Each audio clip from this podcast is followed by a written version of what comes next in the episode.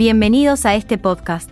En este capítulo, hablaremos del surgimiento del racionalismo extremo con René Descartes y su impacto en el cambio de paradigma en el conocimiento.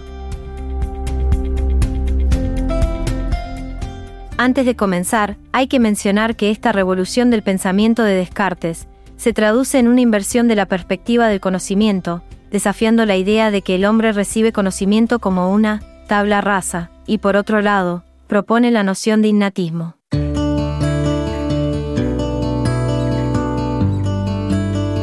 En este sentido, Descartes introdujo un método basado en la duda sistemática, que exige cuestionar lo aparentemente evidente hasta que la certeza se alcance. Su enfoque analítico descompone la realidad en partes transparentes a la razón, permitiendo que la mente construya el conocimiento desde adentro hacia afuera. Esto es a lo que denominamos filosofía inmanente, donde el pensamiento del individuo es el punto de partida para la construcción del conocimiento.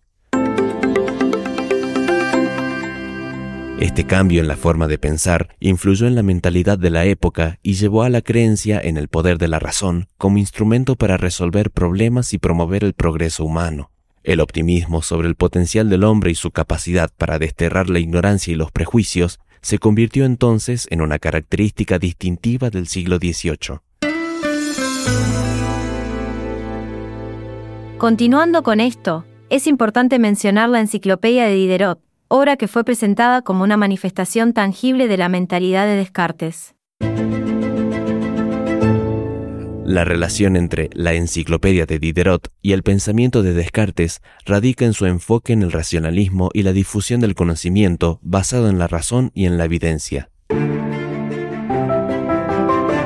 Ambos proyectos comparten la creencia en la capacidad humana para comprender y analizar el mundo utilizando la razón como herramienta fundamental.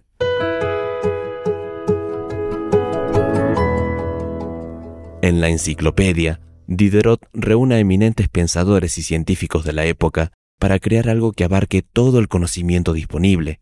Esta obra monumental busca iluminar a través de la razón y educar al hombre en todas las disciplinas.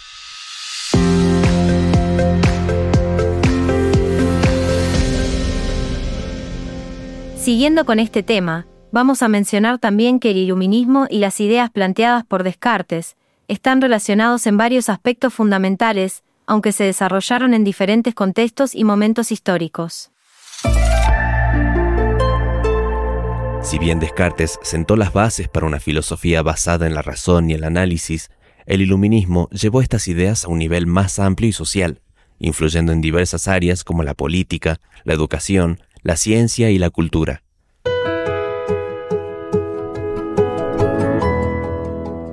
Por ejemplo, Montesquieu desarrolla la idea de la separación de poderes como un sistema racional para evitar abusos y desequilibrios. Además, se menciona la influencia del pensamiento maquiavélico en la forma final y racional del Estado, que es vista como una república perfecta. Entonces, el iluminismo puede verse como una extensión y aplicación práctica de muchas de las ideas racionalistas propuestas por Descartes y otros pensadores de la época.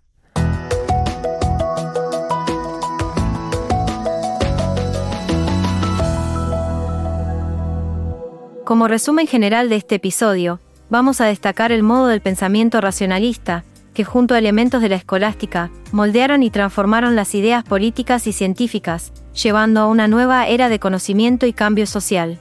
Así también, el iluminismo y la enciclopedia fueron componentes esenciales en el cambio de paradigma intelectual y cultural durante los siglos XVII y XVIII en Europa. Estos movimientos impulsaron la confianza en la razón humana como guía para el saber, el progreso y la transformación de la sociedad.